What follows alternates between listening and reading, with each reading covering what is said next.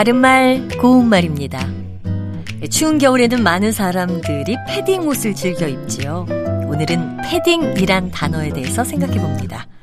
패딩은 옷을 만들 때 솜이나 오리털을 넣어서 누비는 방식을 뜻하는 외래어 표현인데요. 우리말에도 이런 뜻을 품은 표현이 있습니다. 두 겹의 천 사이에 솜을 넣고 줄이 죽죽지게 박는 바느질 또는 그렇게 만든 물건을 가리켜서 누비라고 합니다. 그래서 누비로 만든 옷이나 이불은 더 따뜻하지요. 이렇게 안에 솜을 두어 만든 옷을 핫옷 또는 솜옷이라고 하는데요. 핫옷에는 핫바지, 핫저고리 같은 것이 있고요. 또 안에 솜을 두어 만든 이불은 핫이불이라고 부릅니다.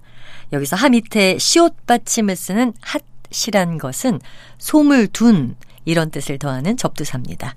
그리고 우리 속담에 잠방이에 데님 치듯 한다라는 게 있는데요.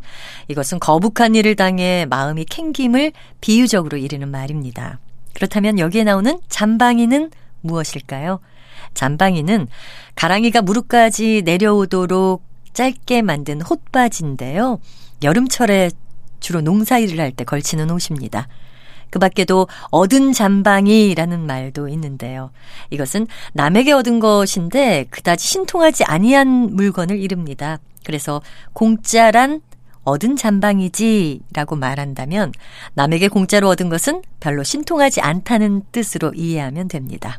바른말 고운말 아나운서 변희영이었습니다.